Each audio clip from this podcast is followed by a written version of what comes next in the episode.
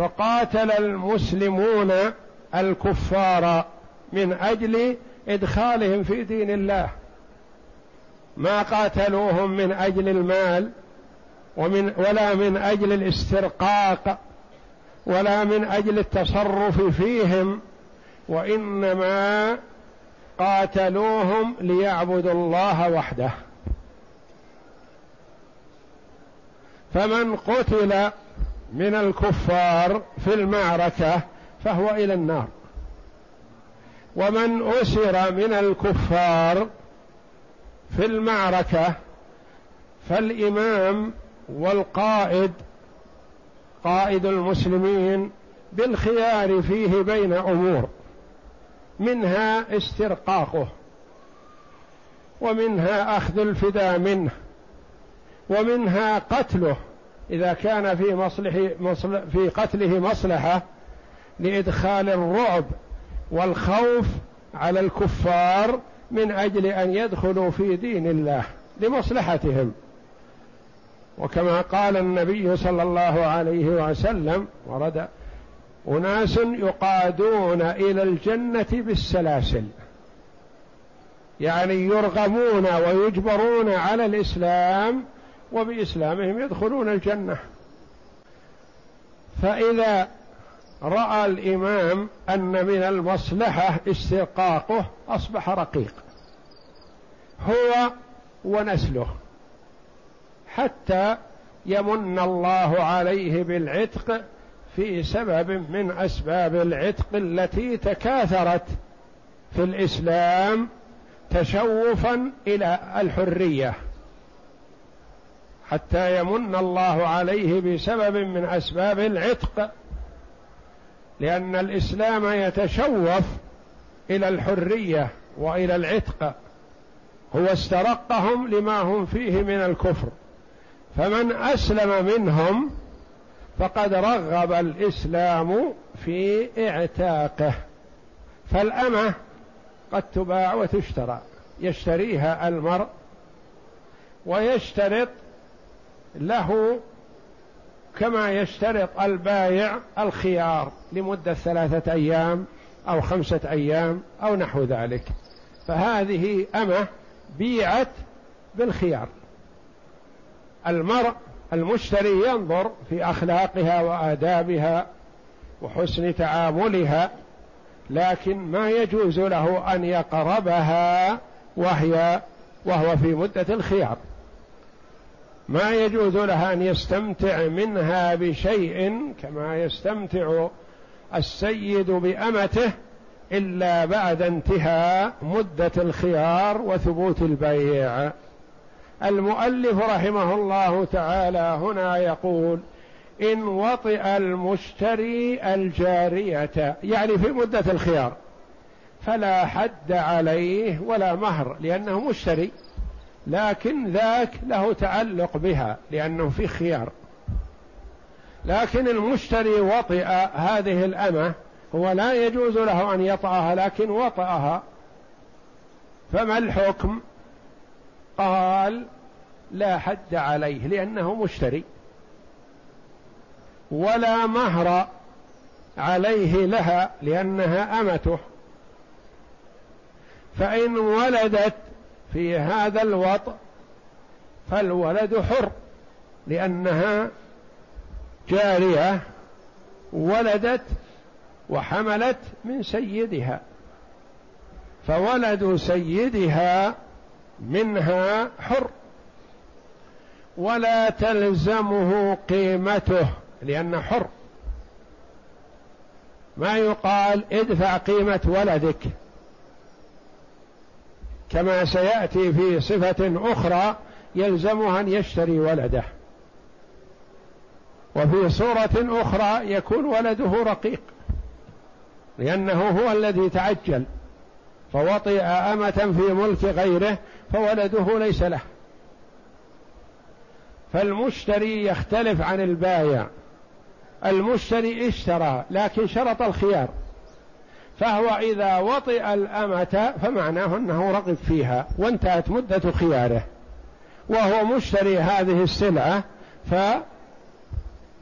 وطئه حلال وولده حر. وهي تصبح أم ولد لأن أمهات الأولاد لهن أحكام. لسن حرائر ولسن إماء رقيقات. لا يبعن لأنها أعتقت نفسها بحملها من سيدها. ولا تكون زوجة ترث كما يرث الزوجات وإنما هي تعتق بوفاة سيدها إن لم يعتقها قبل هذا. هذه أم ولد لأن الأرقة أصناف. قن يعني رقيق كامل. أم ولد تعتق بوفاة سيدها. مبعض بعضه حر وبعضه رقيق. مكاتب اشترى نفسه من سيده بدراهم يدفعها لسيده مقسطة. هذا يسمى مكاتب. والله جل وعلا يقول فكاتبوهم إن علمتم فيهم خيرا. فهي بالنسبة لهذه الجارية ولدها ولد لسيدها وهو حر. ولا حد على السيد لأنه وطئ آمته التي اشتراها. ولا يلزمه مهر. وتصبح هي إذا ولدت منه أم ولد. ما يجوز أن يبيعها. وإنما تعتق بوفاته. وله أن يستبرئها ويزوجها من غيره. إذا لم يكن له رغبة فيها. كما سيأتي إن شاء الله في أحكام أمهات الأولاد. وإن وطئ البائع فعليه المهر لأنه وطئ في غير ملك. انتبه. البائع يختلف لأنه باع. وأعطى السلعة لمن اشتراها أو أودعها عند ثقة حتى يعزم على البيع. وإن وطئ البايع فعليه المهر لأنه وطئ أمة قد باعها فلا يجوز له. لأنه وطئ في غير ملك. ليست ملكا له. وأما لو كانت ملكا له فله أن يطأها لأن الله جل وعلا قال والذين هم لفروجهم حافظون إلا على أزواجهم أو ما ملكت أيمانهم لو كانت ملكه فله. أن يستمتع بها متى شاء. لكن هذه ليست ملكه وليست زوجه. فوطئها في غير ملك فعليه المهر. يدفع المهر لأنه وطئ أمة لغيره. وإن علم التحريم فولده رقيق لا يلحقه نسبه. هذا البائع يعلم أنه باع السلعة هذه الأمة.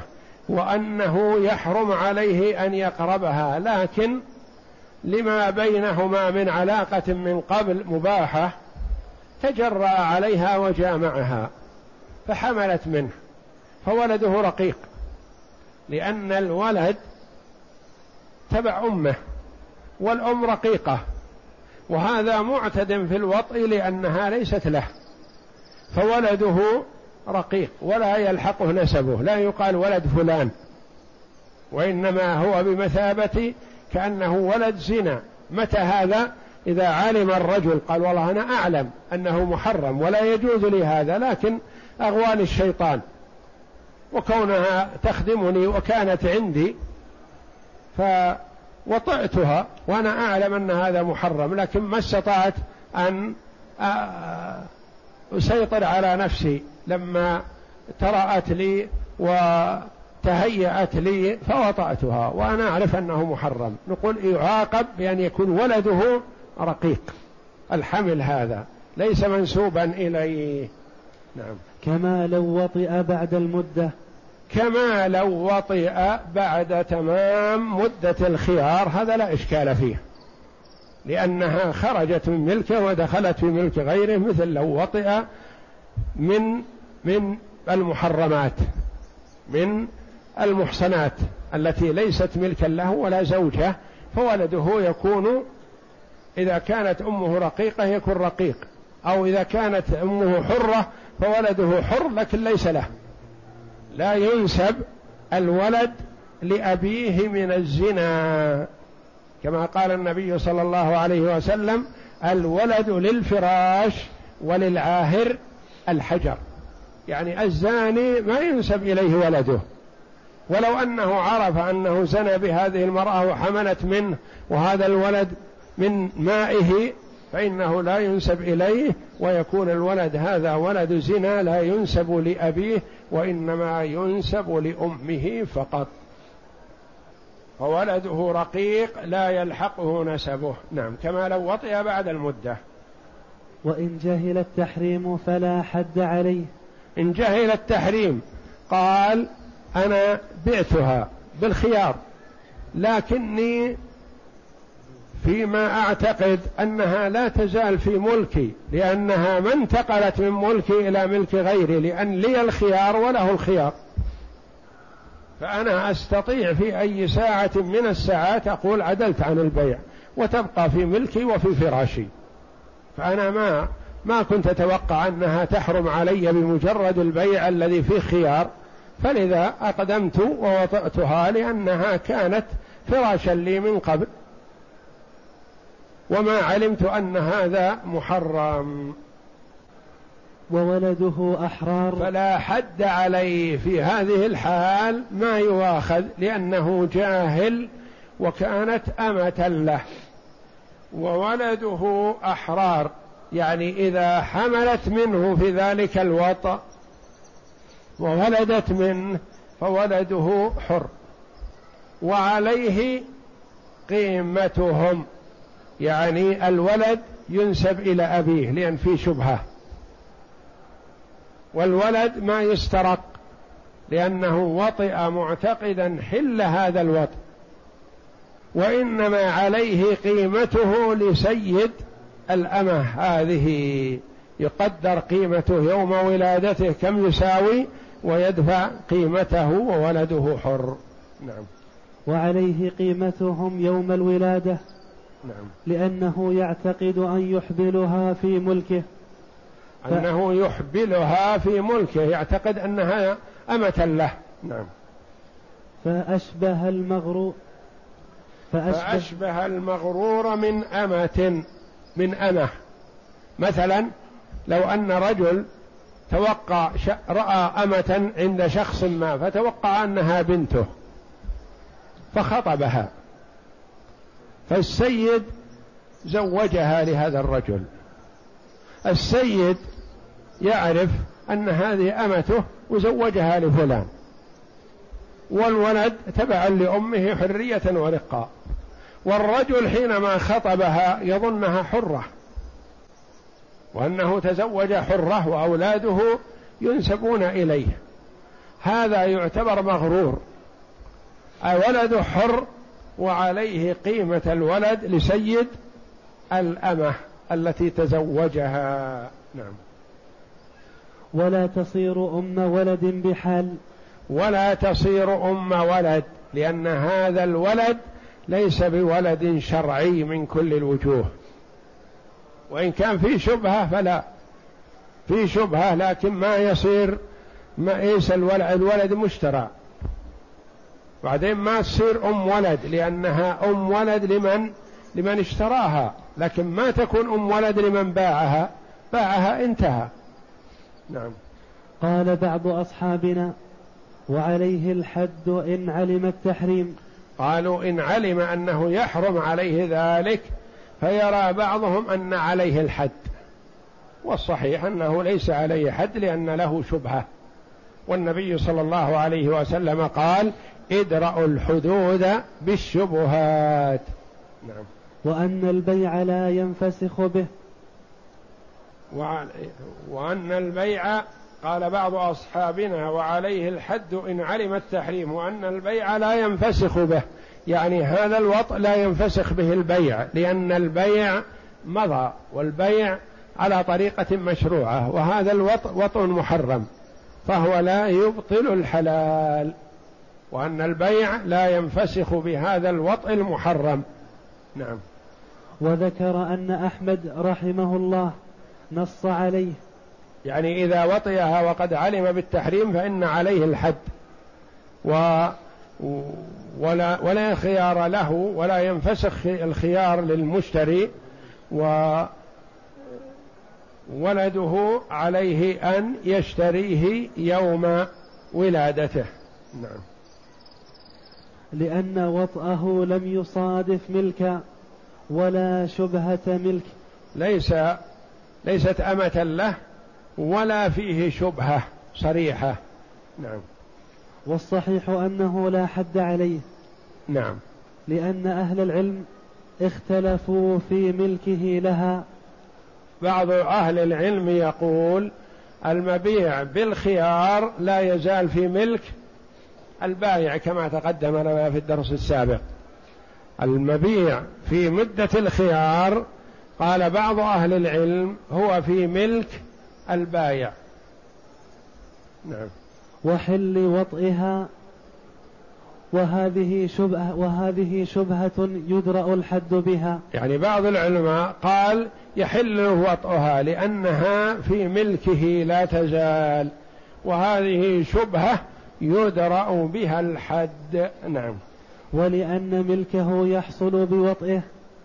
فيحصل تمام وطئه في ملكه فلا يقول لأن ملكه يحصل بوطئه يعني إذا استمتع بها قبل الوطئ أو عند الإيلاج استمتع بها انفسخ البيع السابق. فحينما يقذف النطفة والجماع يكون يقذف في ملكه هذا تعليل رحمهم الله نعم. فيحصل تمام وطئه يعني وهي أي هذه الأمة في ملكه. فلا يجب عليه فلا يجب الحد به. ونعم. فلا يجب الحد به. وإن قلنا بالرواية الأخرى انعكست هذه الأحكام. الرواية الأخرى يعني هو ورد فيه روايتان. رواية تكون مثلا يكون في مدة الخيار. في ملك البايع.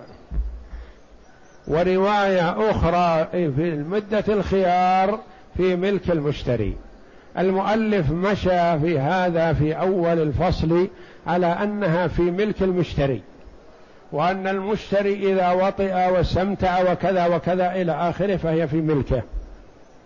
وأن البايع إذا وطئ واستمتع فهي في غير ملكه. إذا قلنا على الرواية الأخرى أن المبيع في مدة الخيار في ملك البائع انعكست هذه الأحكام السابقة كلها. صار الحد وبيع الولد واشتراء الولد كله بالنسبة للمشتري. وأما البائع فهي في ملكه ما انتقلت منه وفعله مباح له. هذا معنى قول المؤلف رحمه الله وإن قلنا بالرواية الأخرى انعكست هذه الأحكام. الأحكام التي قلنا تحل للمشتري تنعكس يكون المشتري لا يحل له. الأحكام التي قلنا تحرم على البائع صارت تحل له. نعم. فصل, فصل. وطء البائع فسخ للبيع. لأنه دليل على الاسترجاع. فأشبه من أسلم على أكثر من أربع فوطئ إحداهن كان اختيارا لها. فصل ووطء البائع فسخ للبيع. يعني الأمة لكل واحد منهم الخيار لمدة أسبوع. فوطئها البايع في خلال هذه المدة.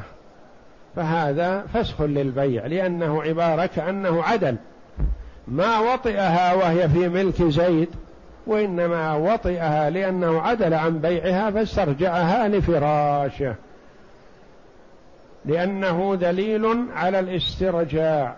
فأشبه انتبه من أسلم على أكثر من أربع فوطئ إحداهن. أسلم على عهد النبي صلى الله عليه وسلم أناس. شخص معه عشر نسوة. وشخص معه ست. وشخص معه خمس. في الجاهلية. فمن أسلم ومعه أكثر من أربع قيل له اختر منهن أربع وسرح باقيهن لأنه لا يحل لمسلم أن يجمع أكثر من أربع نسوة. الحد الأعلى للرجل أربع نسوة زوجات. فهذا مثلا أسلم. كافر أسلم وعنده ست زوجات. يبقين معه كلهن لهن أولاد. ما يجوز أن يبقى معه ست. يقال له اختر أربع وسرح اثنتين. أنت بالخيار. فهو خلال مدة الاختيار هذا مثلا اعتزلهن حتى يختار. استدنى واحدة وجاء معها وطئها. فهذا الجماع دليل منه على اختيارها. يعني يكون عليه أن يختار ثلاث مع هذه التي أخذها. لأنه ما يجوز أن يجامعها ثم يسرحها بعد هذا. فبعد إسلامه إذا جامع امرأة دل على أنه اختار من هذه الست هذه الواحدة وسيكمل الثلاث الباقيات. فجماعه لواحدة من الست دليل على اختياره لها. نعم. ووطء المشتري رضا بالبيع وإبطال لخياره لذلك. ووطء المشتري إذا وطئ المشتري الأمة التي له فيها الخيار لمدة أسبوع. إذا وطئها خلال هذا الأسبوع فهو أبطل خياره يعني لزمه البيع. نعم. وسائر التصرفات المختصة بالملك كالعتق والكتابة والبيع والوقف والهبة والمباشرة واللمس لشهوة وركوب الدابة لسفر أو حاجة والحمل عليها وشرب لبنها وسكن الدار وحصاد الزرع ونحوه إن وجد من المشتري بطل خياره. لأنه يبطل بالتصريح بالرضا فبطل بدلالته كخيار المعتقة. وسائر التصرفات المختصة بالملك. في تصرفات مختصة بالملك. وتصرفات لا تختص بالملك. فمثلا اشترى هذا الرقيق وجعل له الخيار. اشترط الخيار في شراء هذا الرقيق. ثم إنه قال لهذا الرقيق تعال اكتب لي كتاب. انسخ لي هذا الكتاب. اقرأ علي شيء من القرآن. أرني خطك. اركب الفرس وركبه. هذه التصرفات كلها ليست ليست خاصة بالملك. هذه ما تبطل خيار المشتري لأنه سينظر هل يصلح له أو لا يصلح. اشتراه مثلا من أجل أن يقرأ عليه. فقال له اقرأ علي لأجل أعرف أن تستطيع القراءة ولا لا. اشتراه من أجل أن يستعمله في سباق. أركبه الخيل وقال اركض. هذه لا تختص بالملك وإنما هي من أجل الاطلاع. اشترى السيارة مثلا وأخذها من المعرض وركبها إلى البيت ثم ردها من البيت إلى المعرض. هذه لا تختص بالملك. هذا تصرف للكشف على المشترى. هذه ما تبطل خيار المشتري. انتبه للأمور الأخرى. هناك تصرفات تختص بالملك. اشترى هذا الرقيق ثم اعتقه لوجه الله. هذا تصرف يختص بالملك. يبطل خيار المشتري. لأنك ما شريته ما أعتقت إلا وقد رغبت في شرائه. اشترى السيارة مثلا ووضع فيها أمتعته وسافر عليها إلى المدينة إلى الرياض وهو له الخيار لمدة أسبوع. هذا السفر إلى المدينة أو إلى الرياض يبطل خياره لأن الرجل ما يسافر على سيارة غيره. ما سافر عليها إلا وقد اشتراها رغب فيها لكن اشترى السيارة مثلا ومشى فيها خمسة كيلو أو ثلاثة كيلو في الطريق لينظر سيرها وحسن مسيرها مثلا في الطريق ونحو ذلك هذه ما تختص بالملك. لكن سافر إليها عليها إلى الرياض هذه تختص بالملك تبطل خيارة. يعني شخص اشترى سيارة من المعرض وقال لصاحب المعرض لي الخيار أسبوع. ابى أسير عليها داخل البلد. مثلا هذا لا بأس. بعد يوم أو يومين من هذا الخيار وضع أمتعته وسافر إليها عليها إلى الرياض. هذا يبطل خياره ويلزمه البيع لأن الرجل ما يسافر بسيارة ما اشتراها إلى الرياض ولا إلى المدينة. والكتابة اشترى رقيق مثلا بعشرة آلاف ريال ثم باعه على نفسه. قال أبيعك عليك بخمسة عشر ألف ريال في كل سنة سلمني ألف. مثلا. هذا كتابة كاتبة. هذا يبطل خياره. والبيع اشترى الرقيق بعشرة ثم باعه باثني عشر. هل يبقى له الخيار؟ لا لأن البيع ما يتصرف الإنسان إلا في ملكه. والوقف اشترى هذه الأرض مثلا وشرط الخيار له لمدة أسبوع. ينظر هل تصلح له أو لا تصلح. بعد يوم أو يومين من شرائه إياها أشهد اثنين من المسلمين قال أشهدكم أن هذه الأرض وقف. لله تعالى ليبنى عليها رباط أو يبنى عليها مسجد أو يبنى عليها مدرسة أوقفها هل له خيار بعد الوقف؟ لا يبطل خياره. والهبة. اشترى هذه الأرض واشترط الخيار له لمدة أسبوع.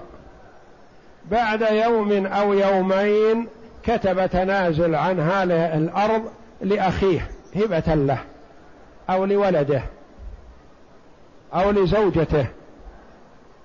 وكتب بأنه وهب زوجته هذه الأرض.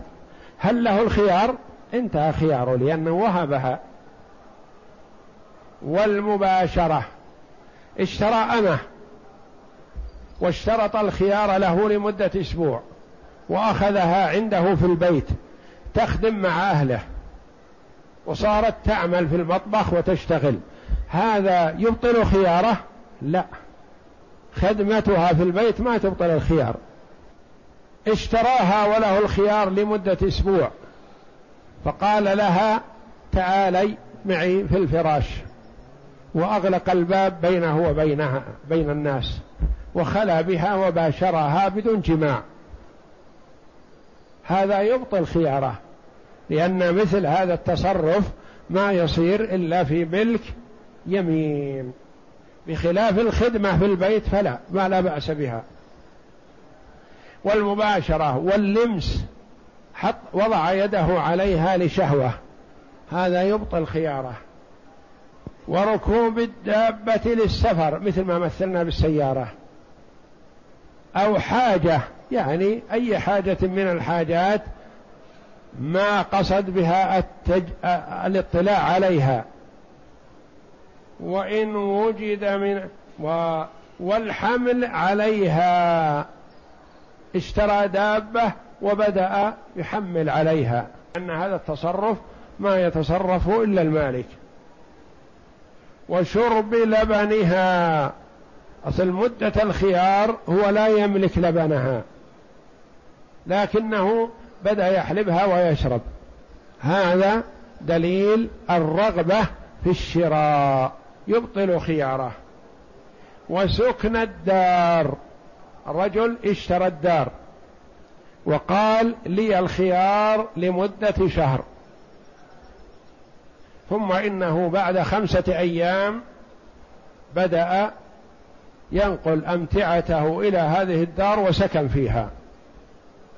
فيبطل هذا السكن خيارة لأن سكناه فيها دليل الرغبة في الشراء وحصاد الزرع اشترى الزرع الذي استوى واشتد مثلا.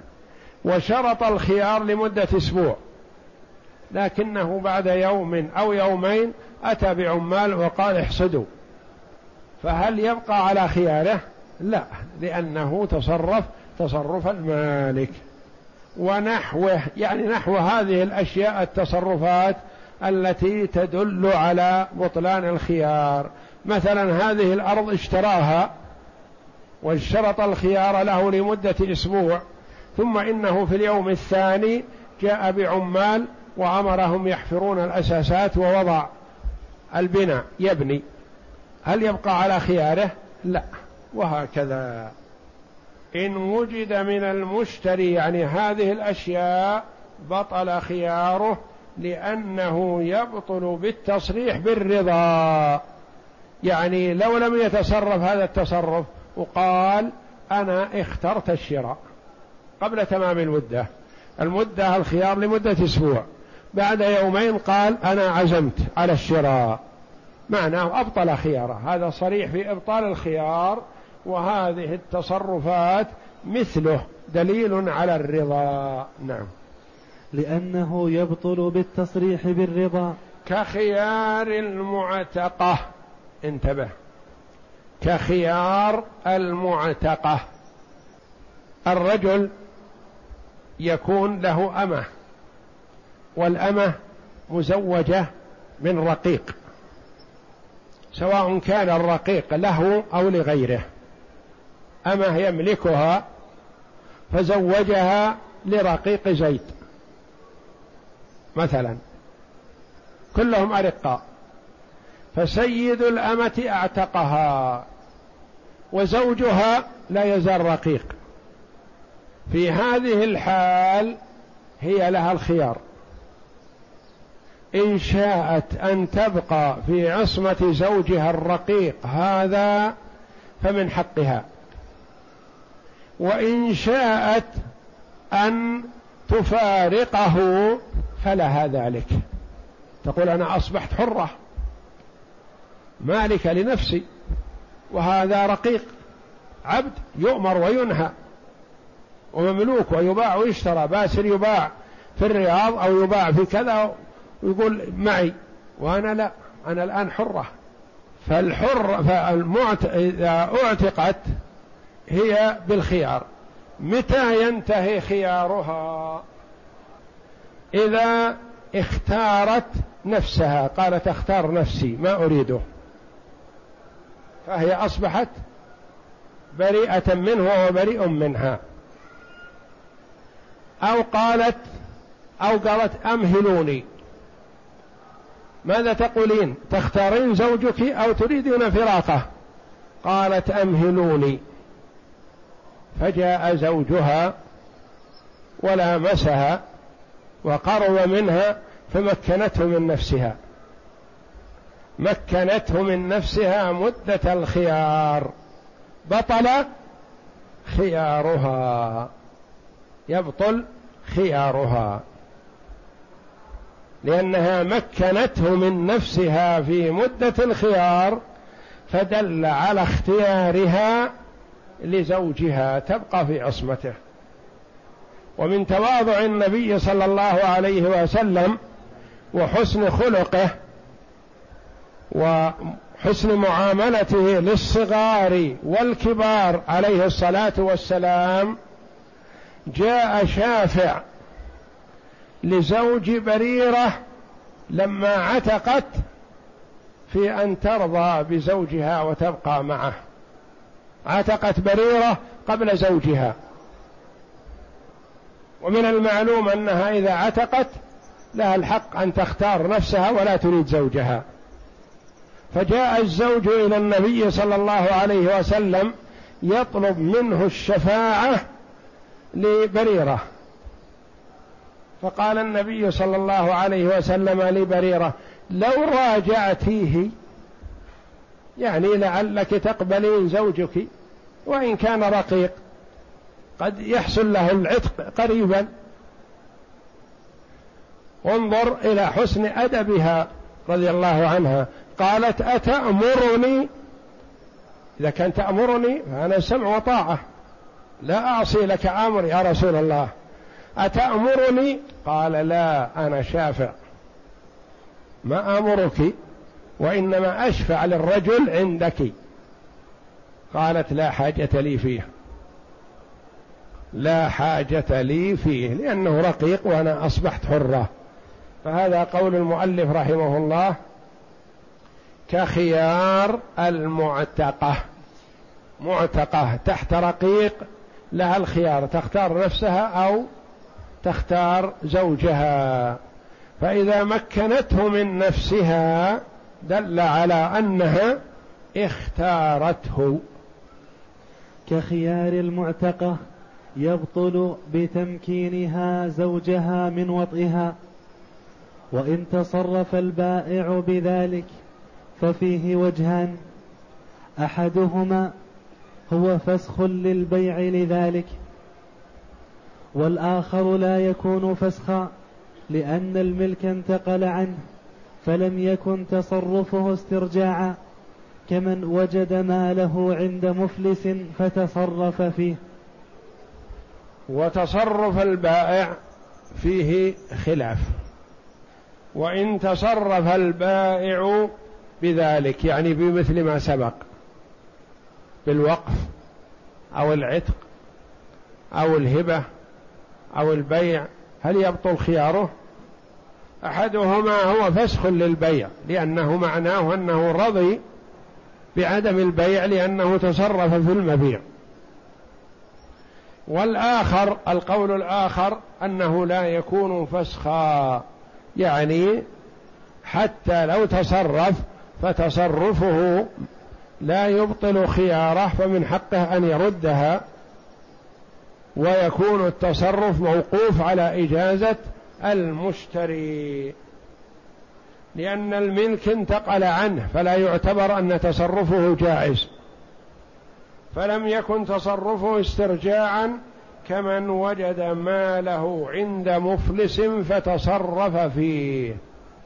الرجل إذا وجد ماله بعينه عند مفلس من حقه أن يسترجعه لكن عند الحاكم. لكن إذا وجد ماله عند مفلس ثم تصرف فيه ببيع أو هبة أو نحو ذلك فتصرفه غير صحيح لأنه لا بد من حكم حاكم باسترجاع الملك. وقال أبو الخطاب هل يكون تصرف البائع فسخا للبيع وتصرف المشتري رضا بالمبيع وفسخ وفسخا لخياره على وجهين؟ على وجهين. هل يعتبر هذا أو لا يعتبر؟ نعم. وأما ركوب المشتري الدابة لينظر سيرها وطح وطحنه على الرحى. وطحنه على الرحى ليختبرها فلا يبطل الخيار. مثل ما تقدم فيما قلنا إذا قال للرقيق الذي اشتراه اكتب أو اركب الخيل أو نحو ذلك من الأمور التي هي لأجل الاطلاع على هل يرغب بهذه العين أو لا يرغب بها. يعني لو اشترى رحى واشترط الخيار له لمدة ثلاثة أيام. ثم طحن بها دقيق. هل يعتبر مبطل لخياره؟ لا. لأنه ما يعرف هل يختارها أو لا يختارها إلا بالطحن. اشترى سيارة مثلا في المعرض واشترط الخيار ثلاثة أيام. السيارة في المعرض اليوم الأول. اليوم الثاني جاء وركبها إلى مشوار قريب ليرى السيارة. هل هذا يبطل خياره؟ لا. لأنه ما جعل الخيار إلا لأجل أن يكشف على المبيع هل يصلح أو لا يصلح. فتجريبها لا يبطل الخيار. بخلاف السفر عليها إلى الرياض أو إلى المدينة أو نحو ذلك هذا يبطل الخيار. نعم. لأن الاختبار هو المقصود بالخيار. نعم. وإن استخدم العبد ليختبره لم يبطل خياره لذلك. استخدمه أمره مثلا أن يصب الشاي والقهوة أو يقدم الغداء أو العشاء أو يركب الخيل أو يكتب أو يقرأ له أو نحو ذلك. هذا لا يبطل خياره لأنه يريد أن يكشف عليه هل يصلح أو لا يصلح. نعم. وإن استخدمه لغير ذلك ففيه روايتان. إن استخدمه لغير ذلك مثلا أرسله إلى الرياض. لا هذا إرسال للرياض وهو ملك الغير. هذا دليل على فسخ خياره وأنه رغب في شراءه بخلاف ما إذا أرسله في شيء داخل بلده فلا بأس.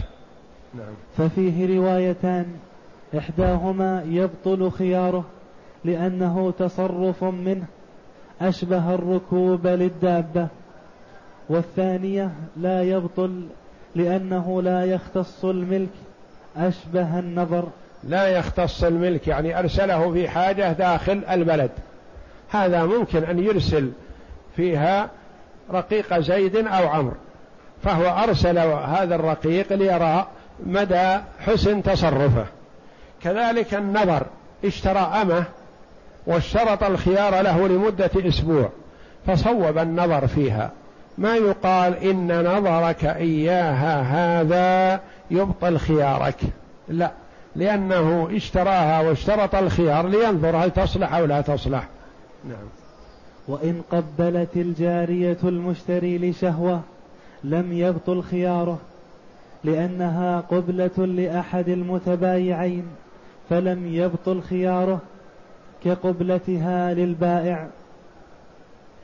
ولأننا لو أبطلنا خياره بهذا أبطلناه من غير رضا بالمبيع. ولا دلالة عليه.